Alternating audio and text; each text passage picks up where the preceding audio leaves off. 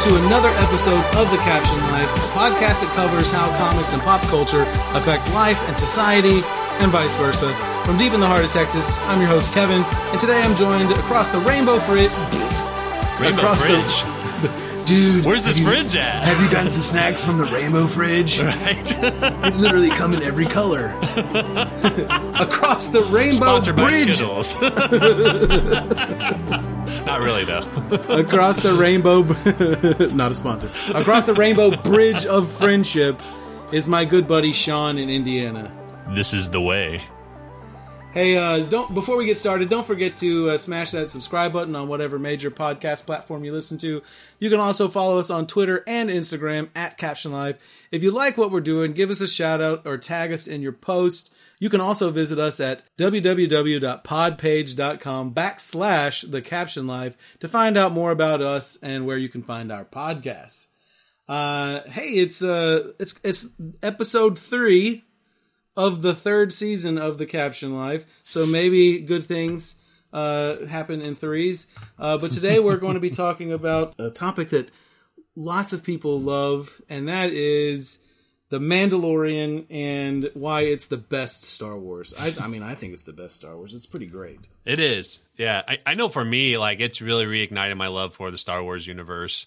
Like I, I'm not going to go into the other movies, but I feel like The Mandalorian has just done a great job. Like Jon Favreau has done a great job with writing it and introducing it in a way where it's where it connects people who are either lovers of Star Wars universe, uh, like longtime fans, and people who are new to it. And I think they've just done a fantastic job of of incorporating a lot of different elements of of the Star Wars universe into this and, and being very successful. So yeah, I Absolutely. love it. Definitely love it. One of my favorite shows out there. And it, let me tell you, it's a game changer. I can point to two specific examples of why it's so um, important and, and both important and refreshing. Is number one is like my family, we have a Baby Yoda tablecloth now. Right? So like it's like it's everywhere in our in our consciousness now, like the the Mandalorian and, and Baby Yoda, but also um, when I went to my family's family Christmas on the on the twenty seventh of uh, of December, we just we were sitting around and and one of my brothers, which I have several, and I'm not going to name drop anybody because I don't want them to feel special, but one of them, we asked one of my brothers, "Hey, had you seen the last episode of The Mandalorian?" Uh, and he was like, "No, I have two episodes left." And my mom, who is 65, was like. You haven't watched the last episodes of The Mandalorian. Where have you been? What's going on? Like, are you okay? Because like even my mom and dad are like super into it. And, right. And so it's it's across generations it's the it's the the glue that is holding our um, society together now. Everybody loves the mandalorian but especially uh, grogu the child baby yoda. Um, hey but since we're going to be talking about mandalorian today the mandalorian season two uh, and we're going to do a little bit of a, of a deep dive into some of the the themes and mythology of it. Um, spoilers uh, a spoiler alert is is uh, is due here. So uh, i just want to let everybody know if you haven't watched all of season two you may want to uh, go watch the rest of it come back and listen to this podcast afterwards. Um, but hey yeah we want to talk about some of the things that that uh, the mandalorian does well um, and uh, maybe does not so well. I kind of like envision this as a, uh three cheers and a, and a jeer.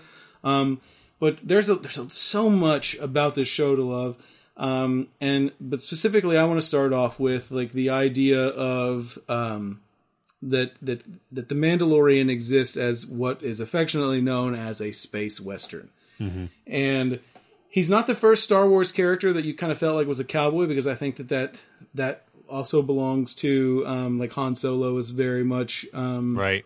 like a, a, a cowboy character. Um, but I, I think it's very appropriate that we, we call the Mando a space western because uh, it, it not only has a lot to do with how how his character has developed, but it also a little bit has to do with like the the setting being a lot of those dusty planets in the outer rim. So you always kind of feel like um that he's you know he's a lot of times he's he's what he's featured like wandering into what seems like an old western town but it's just on a different Right. planet in a galaxy far far away Yeah, it's, it's that unexplored area. You know, it, Yeah. it, it definitely has that western element to it, where you know when you think of the Wild West, it's like undeveloped and you know the the law is kind of rampant. Right. Yeah. or or the lack of the, the lack of law. Right. Oh, sorry. yeah, like a law. Yeah. He he wears a helmet and he makes his own rules. Din Djarin is the Mandalorian. wow, wow, wow. Well, even even the theme music is, has that western feel to it, right? Yeah, no, right. It's it's it's great. yeah. Definitely. Um, but yeah, that's another point. I didn't even write that down, but you're right. Uh, so it's obviously heavily influenced by like what we know as classic westerns, classic westerns, but um, like also classic westerns, and to this extent, The Mandalorian is also very much influenced by like the old school Japanese samurai films. Um, um, The Mandalorian is fundamentally a lone wolf and cub story. Like, um, Right. it's got some of the those those features from those classic. As a matter of fact, my favorite samurai movie is actually a modern one. Um, it's actually called The Warrior's Way, um, and it's the story is very similar because you know at one point in, in Star Wars canonical history, the Mandalorians and the Jedi fought and were enemies, and now you have the Mandalorian caring for this child that has the potential to be a very very strong Jedi. Um, and in the Warrior's Way, it's about two warring clans that are fighting, and one one guy is the the main character of the movie is has to make the decision to kill a baby from the opposite the, from his opposing clan, and he refuses to do that. And then they he leaves with the baby. They take refuge in in America um, across the, the Pacific Ocean until until um, you know the the warring clan comes back to visit them. It's a very cool movie. If you've never seen it, it's called The Warrior's Way. But the the Mandalorian is a, is very much a um, is very much a an old western, a samurai film. You know they've done the Magnificent Seven thing. Where, like in the finale of the first season, Mando and Cara Dune and Greef Karga, IG Eleven were having to shoot them to shoot their way out of insurmountable circumstances uh, to escape Moff Gideon. Uh, they did the the hired gun thing at the beginning of the second season, uh, helping the local sheriff, uh, um, you know, get rid of the the sand dragon. And then um, they've even done the Great Train Robbery. One one of the best episodes I thought from this season was the was the penultimate episode um, where uh, they have to go into um, the enemy territory and they're on the big like mining car, but it, it looks a lot like a train, and they're defending the train from from the, the people who want to destroy it. Right. Uh, and, and it's really really well done. It it it, it I mean it just is a it's a classic western in uh in in that sense. Um and the but the here's on the flip side of that is this is that there's been some criticism for like especially in that first episode of of Star Wars making the cardinal sin of like cre- of treating like the Tusken Raiders, the Sand People, um, as like the trope of you know the Cowboys versus Indians Right. Yeah. and and I I I agree. I see the I see the the correlation there, but I think this is I think this is a little bit differently because um, a though they're fictional characters, and we're not talking about like an exploit exploitive portrayal of like indigenous people. Like two, secondly, I said A, and then I changed the second. So B, B, those characters uh, they've been around for forty plus years, and it's not like what you're seeing now is different from like previous um, portrayals of them. Like, this, and this is like the most screen time and depth of character that they've ever ever gotten. And then C, they're they're make believe, and we're not talking they're we're not talking about like Italians in red face portraying Native Americans like in the westerns of the 40s, 50s, 60s. Like it's it's science fiction and it, and it's not real. So um I don't know, like as as much as that like aspect of the genre plays into it, I think that the I think actually think that the Mandalorian navigated those waters fairly easily. Yeah, I you know to be honest, I'm not entirely sure because I, I think on one end you you know I, I see what you're saying in that um is is it a really just a replication of Cowboys versus Indians or is it um just you know some similarities that people draw because it's a western. Um, and I, I tried to unpack that myself a little bit too when I saw that because it's like for me it's like it was it was it was stark like staring me at the face. I'm sorry it, it was staring at me in the face in terms of those parallels that they were using. And and i've been a you know a strong advocate and um uh have very strong interest in Native American, American Indigenous uh, people in history, and so I've picked up on that, you know, uh, quickly because of that. Um, I think the you know the other thing is, I mean, I, I know you could do a western without bringing in that parallel of uh, American Indians and how they're portrayed, especially in, in, Hollywood. Like that, that's been one of the biggest um, criticisms that American Indians have had, or indigenous people have had with how they're portrayed, is how Hollywood portrays them, especially with the early films where they kind of show them as like this very singular people when in actuality it's very different. Right. Um, and I I think that's a byproduct of of like the story is told from the perspective of the cowboys and never from the Indians and and that's the way that history is written. We just don't have enough creators and voices from from that um, that field in order to to get like a real representation. And like, but I think that that's changing. I think that we're we're evolving to where we're we're giving the giving them uh, giving other people a platform. Right. I mean, definitely. And that was the other thing I was going to mention too is that you know there, there's a way to do to um, there's a way to portray and do a revamp of the whole traditional cowboys versus Indian uh, parallels by looking at the movie Avatar, right? I mean, that's clearly mm.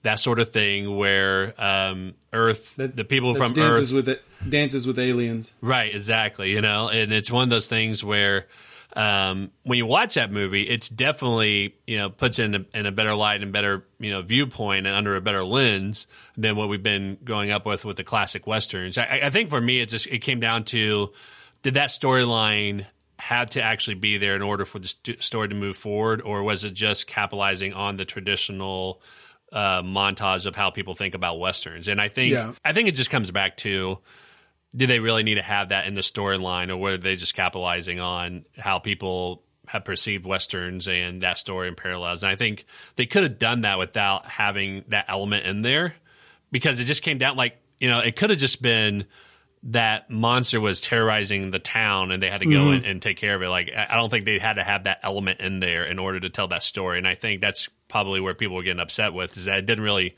push the narrative forward. I think it just you know utilize what people um, popular understanding of westerns included, which is that cowboy versus Indian um, parallels that they they're used to. Well, I'm glad we've discussed this because you've helped me evolve my thinking even a little bit on it. Because I, I mean, I do. That's like I do. I do agree with you that like a certain amount of this is about the perspective that you take to it. Mm-hmm. Like, um, like I thought, I my my perspective was was slightly different, but like I understand it now. Um, like it, I understand my perspective, and I think a lot of people that were getting upset about it, their perspective, um, is influenced by like their life their life experience or whatever and right. and and sometimes we put ourselves into the story or we want or what we want to see about ourselves in the story and um like it's not it's like I I already made my case it's not like as offensive as, as things were in, in, in the past, but I do see I do see the parallels. Like like it is a trope, and it has been abused mm-hmm. um, in, in, the past. And and could it but could have we could have we have gotten through the story without it being touched on again? Right. Yeah, and I, I think that's the the main issue I had with that is that it just even though it's it's not like um which one I'm looking for. Even though it's not the exact representation, it's still strong enough parallel in terms of you recognize what's going on in that.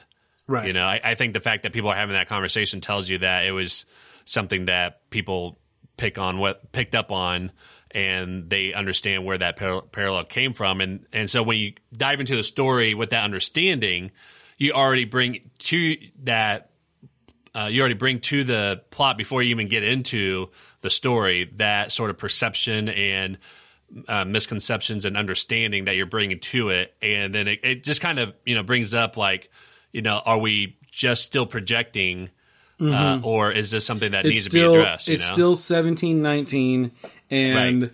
And the the first um, the first British people arriving in Virginia are savages, savages. right. You know, Like it's it's yeah it's a it's a outdated it's an outdated uh, stereotype for sure. It is, yeah. You could definitely still. I mean, you could do like a lot of the Western themes without having to have that in there. You know, I mean, Right. just like what you said, that was a great example of talking about when they are busting into the Empire's um, or the yeah the Empire's outpost, and that's basically like a train robbery type of thing Right. that's going on.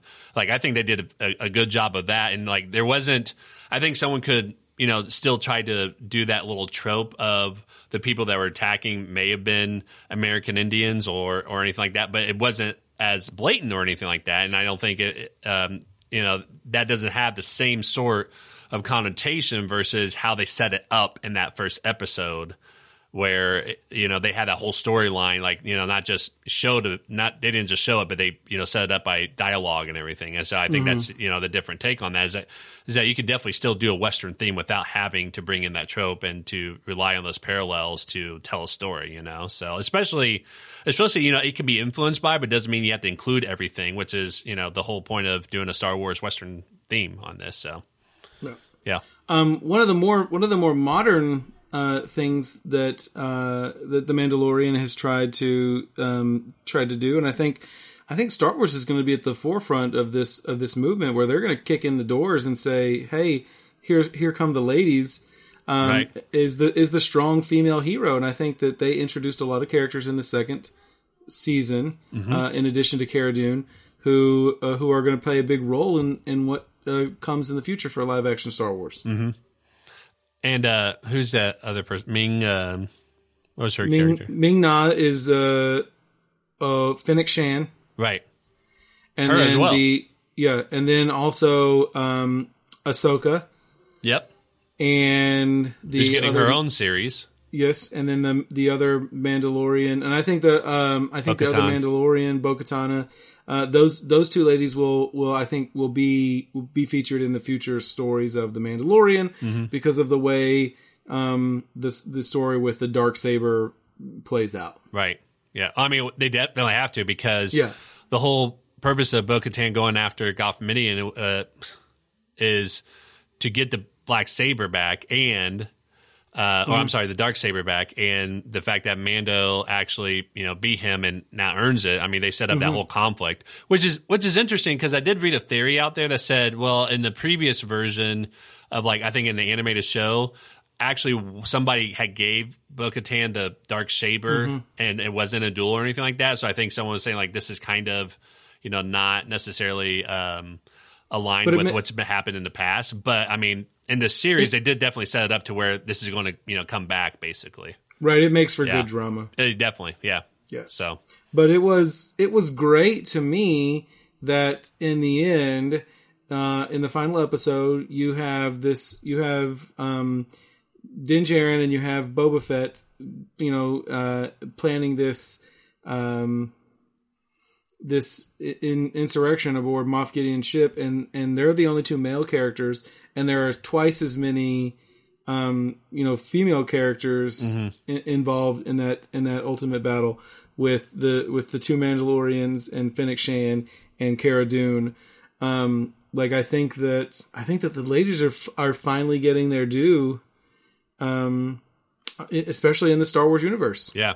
Well, and they're definitely um, they did a great job. I forget which episode it is, but it's, it's the episode where you finally get to see Ahsoka Tano, um, where they did a great job of juxtaposing not just that, but how women uh, juxtaposing women and men in terms of positions of power as well, right? Because Okay, Ahsoka yeah. Tano, and then I forget uh, what her name was, but the basically the the villain of that episode, how they squared off, and you can see that Mando was supporting Ahsoka Tano, then the villain's um, general, who's also male, is is supportive. You know, so they're in more of those supporting roles in those episodes. I think Yeah. they did a great job, not just introducing more female characters as leading roles, but also showing those positions of power that they have. Which I I love the fact that they did that because you don't want to get to that conversation of well, you put a woman in power, but then you know she's either she's a good person fighting a, a bad a villain male or you know the female who is bad fighting the the good male type of thing um, because I, I think you can go back and forth in terms of those arguments and and you know how does that get perceived and all that but I think putting both of them in those positions of power not only in terms of villain but how they're being supported I think mm-hmm. it was just a great way of being able to show that you know this is more based on the this is more about the character of the people rather than one's female, one's male at that point, right? Which I think they did a great job of of thinking that through and and and being deliberate with that. And I think that I think that science fiction in general has been a really really good place for um, developing characters that fit somewhere female characters that fit somewhere outside of the femme fatale mm-hmm. and the damsel in distress mm-hmm. um, and i know that i know that there's a certain group of individuals that that are that are fond of this subgenre or this genre of, of art and, and media right. that that don't like the the evolution that female characters are um, experiencing in the 21st century mm-hmm. um, because they just like their their characters in in to be buxom and in tight outfits but um right. like there's there's just there's just listen it's the it's the new millennia hey we're like women are are amazing, and they can do. Um, they can, you know, they're they're due for for this type of storytelling, and I'm excited that that Star Wars is going to build on that, and that there's a a female centric, um, like show coming from uh to Disney Plus in the next couple of years mm-hmm. that is gonna that's gonna take that um and and that leads into my my next point that I want to talk about that is great about uh, the Mandalorian, uh, and I hope that the other stories in the Star Wars universe, especially those developed for Disney Plus, kind of continue to follow this trend, and that is the the low stakes um, conflict or the or plot because right the the thing that I hate about Star Wars, like I love Star Wars, but there's one thing that I hate. Right. I don't get well, there's two things. One of the things is like they don't really touch on gravity in space. Like I don't know, like it's, it's a galaxy far, far away, but shit, it's still space. I probably shouldn't have cussed, but it's a galaxy far, far away, but it's still space. Right. And they rarely ever mention the fact that like out in space there's there's no gravity, so right. everybody's like running back and forth on spaceships and whatnot. Nobody ever floats away, and that bothers me. But here's what I really hate. Here's what I really hate.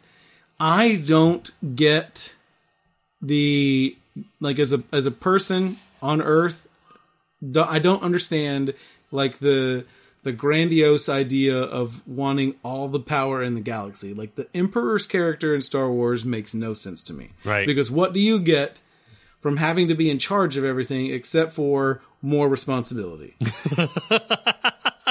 what the Emperor should be doing is like the, like I want stories where some like this is my favorite story we got one job left and we're going to cash in and retire and and we're going to go live on an island. that's the best kind of story because that's realistic. That's what people want. Right. You you work so that you don't have to work. And the emperor's like, "Oh, infinite power."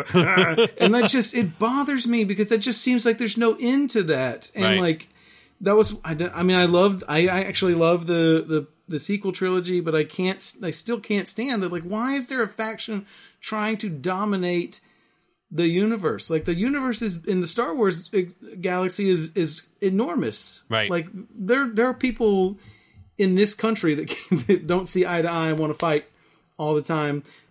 Even more so in the world that we have, but they've like taken the worst parts of of humanity and expanded it to every corner of the galaxy. Right. Um, right. Star Wars has a bad habit of of like we touched upon this with the like the Cowboys versus Indians things. Star Wars has a bad habit of making like the villains like more alien than human. Right. But like the biggest villain in all of Star Wars, the Emperor was was definitely a human. Right. Like and it's it's the greed, it's the corruption, it's the desire for more power that like drove his character and essentially this and the the Skywalker saga. Right. Back to my the point that I was making before I fell down this rabbit hole is that the the Mandalorian plot is much more simple. It's about survival. It's about like getting the child to um, somebody that can train him and take care of him long term. Mm-hmm. It just it seems much more of a feasible, realistic story than some of the stuff that's in the main Star Wars canon. Right. Definitely.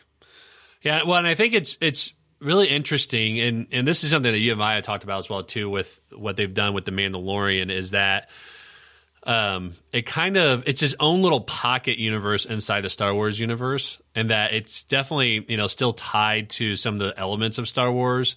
But it, they created a really successful show, I think, based around the fact that they can tell a brand new story in the Star Wars universe that's not relying on the traditional um, light versus dark, Jedi versus Sith type of thing, and you still have like elements of like you know one uh, one extreme versus the other extreme, but I think it's a new story in that they're um, also being able to develop a lot more of character flaws that can help define and make you think and question and and you know similar to what they're doing lately with a lot of the villains and everything is that they're trying to make it a little bit more gray as opposed to light and dark and i think you hit that where like the emperor being like so bad that it's just like you know he's definitely bad versus I think you'll find out like Goff um, Goff Midian. Um, am I saying that right? Moff Gideon. Moff sorry, Gideon. I keep flipping those consonants. Sorry.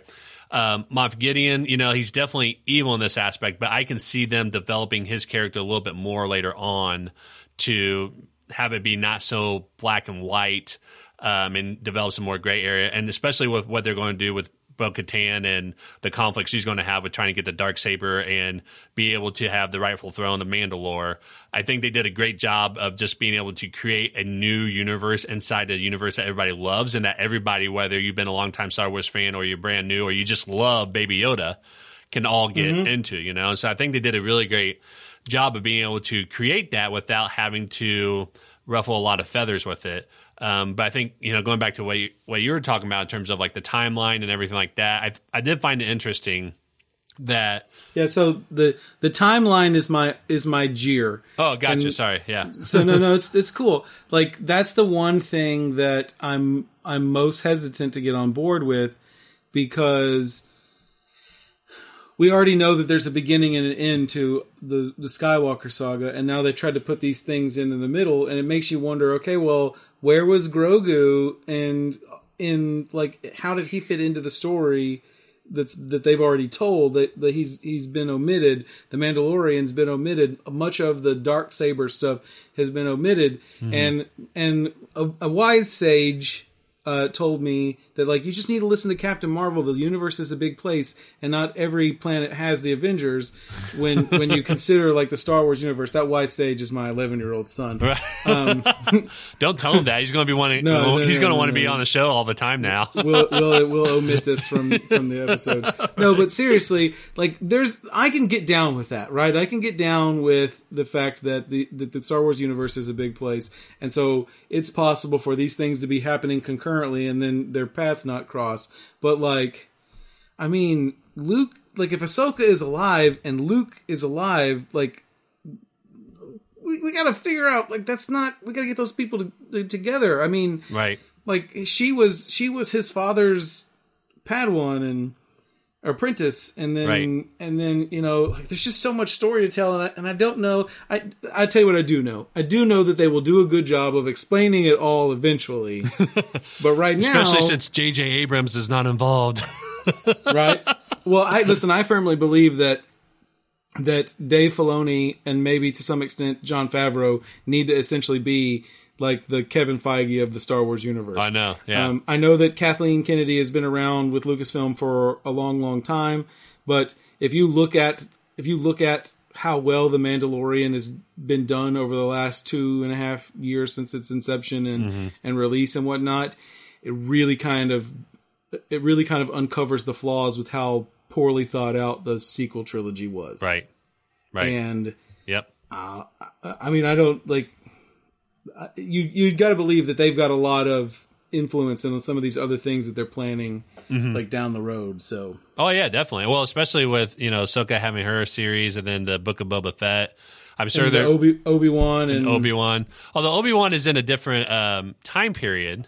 Right. So I don't think that's going to like interplay necessarily unless uh, they somehow get you know Grogu in that but if one. you think about if you think about the person okay so like Obi Wan's Obi Wan's character in that time period, um, like the, the the the series that did the most to develop Obi Wan's character, mm-hmm. like is the Clone Wars between episode two and three, the the cartoon series that that, that took right. place. So there's no better person to kind of steer that ship as well as Dave Filoni because he was the person steering the the Clone Wars. Right. I don't know. I, I feel strongly about this. Like, if we want to continue to have good Star Wars, that those people need to be involved in every project. Yep. At the at the, at the near top, they'd be like, mm, "This is this is good. This is good. Let's scratch that. This is good. This is out." You know, Right. something to help just to keep everybody on track. Yep. I agree. Yeah. I, I I think that the timeline with have with them having connected to Luke Skywalker, me personally, I'm actually okay with that because they haven't really made a whole lot of connection to the um, original trilogy other than the Empire is still around in some shape or fashion. But they haven't really mentioned anything about Luke or Leia or or even Darth Vader or, or anyone else for the most part. And so I think I'm okay with them making that connection because I think you know everybody wants that. I mean, I'll, I'll be honest. Like I wanted, I don't know if I wanted Luke Skywalker to show up necessarily, but I wanted to see more of that connection of the Star Wars universe, and I think that was a good way of doing it because of, of two things. One, it makes a lot of sense that they're going to have Luke Skywalker do that when there's not a lot of Jedi's out there to begin with, and Ahsoka already said that she wasn't going to do it. And she's not a Jedi. She she maintains the stance that she's not Right, a Jedi. exactly. She's technically not a Jedi, and uh, Luke Skywalker, having been trained by Yoda, I think makes the most sense for that. But the I think the other thing that makes a lot of sense for them to do it this way is they can go in a lot of different directions with this now. Like they could, you know, bring it, you know, Grogu back into the Mandalorian, which I'm sure they will in some shape or fashion. Um, but they don't necessarily have to have Luke Skywalker in or anything like that. And, and because all Luke's doing is he's going to train the child, and who knows like how long it's going to actually take to train the child. Like it may not even take him that long, you know, because it didn't take Luke that long to train, and so they might do like a you know five years later type of thing, and so they take Grogu back into the Mandalorian and everything. And mm-hmm. so I think they go a lot of different ways with it, but without having to commit to what they just did by having Luke Skywalker be the Jedi to train. So that way they connect it to the universe, but they're not like locking themselves into where they're jumping the shark, you know? Right. So, yeah. I don't know. I'm looking forward to more. I'm looking forward to like more series like the um like the the Mandalorian and some of the other things that they have planned.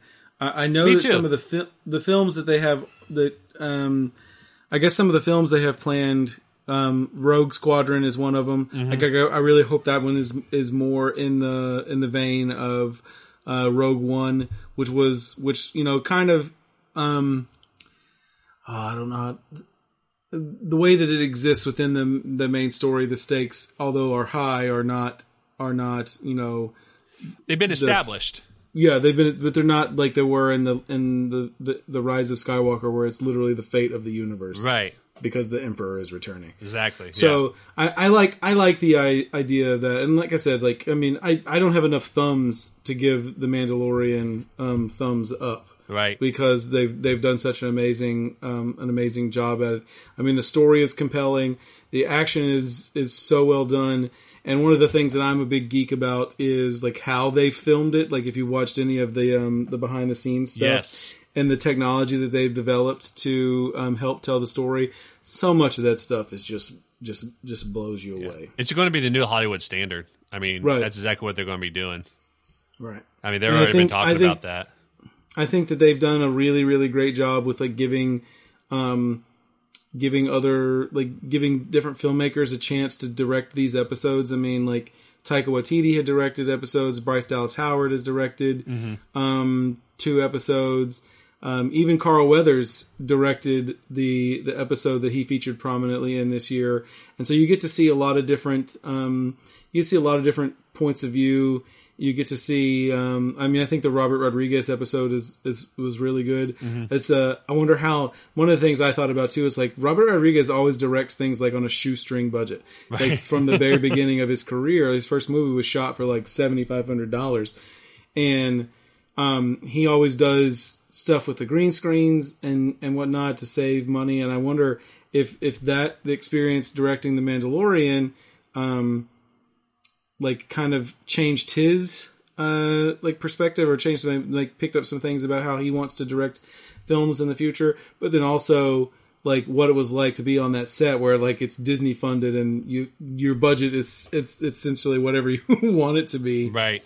And like like like what do you mean I can do this but I mean you can tell in that in that episode which was a great episode like all the episodes were were good um that that was definitely a um that was definitely a uh, a, uh, a Robert Rodriguez episode Yeah. Well, and, and I think, you know, with that technology, and you and I are both, you know, huge video production geeks and everything, Mm-hmm. that that technology, I don't think is going to change the budget necessarily. I think it's just going Mm-hmm. to change the production process where everything's going to be in pre-production and production as opposed to trying to make it work in post-production with the scenery and stuff like that. And so, um, and so I think it'll be interesting to see. I, I don't think it's, they're going to change the cost of it at all. Maybe it might be a little bit more expensive up front to do that, but I think the cost overall might go down just a little bit. Um, but I don't think it's going to shift necessarily because I think they're just shifting the process because you still need the designers to create the world and for the engineers to be able to, um, you know, make it spin when the camera moves and, and mimic that and stuff like that. So you'll still need those people. Um, but I don't think it's going to change a whole lot in terms of the, the cost of it. Um, or at least not significantly enough. I don't think so. but I think I just the you, know with everything that's with everything that's coming from the Star Wars universe, I think that even still we will see more innovation based on the way that that they that they have the, the model that they've set Right. so far. Right. Because Yep. every every new show they do is going to be the opportunity to do something new and unique. right. Agreed. So, uh, yeah, so that's the that's our take on the Mandalorian. Like big seventeen big thumbs up. Sean, Yep. Sean, in a previous episode, you gave Wonder Woman three out of seven stars because of your warped um, your warped rating system. Uh, what what does season two of the Mandalorian rate for you? Uh, 13 out of 11. Thirteen out of eleven stars. The the number of stars has changed, and you've exceeded us. So, I mean, yeah, we we love Star Wars. I mean, listen, what we're what we're we're late thirties. We're late thirties uh, white guys from the suburbs. Right. Uh, it's kind of like ingrained in our DNA that we're supposed to like Star Wars. Yeah. Pretty much. Hey, so that uh that wraps up another episode of the Caption Life. We hope you enjoyed listening to us. Don't forget to smash that subscribe button on whatever major podcast platform you listen to. You can also follow us on Twitter and Instagram at Caption Life. And if you like what we're doing, uh, give us a shout out and tag us in your post. You can also visit podpage.com backslash the caption life to find out more about us and where you can find our podcast. Hey, until next time, may the force be with you. This is the way.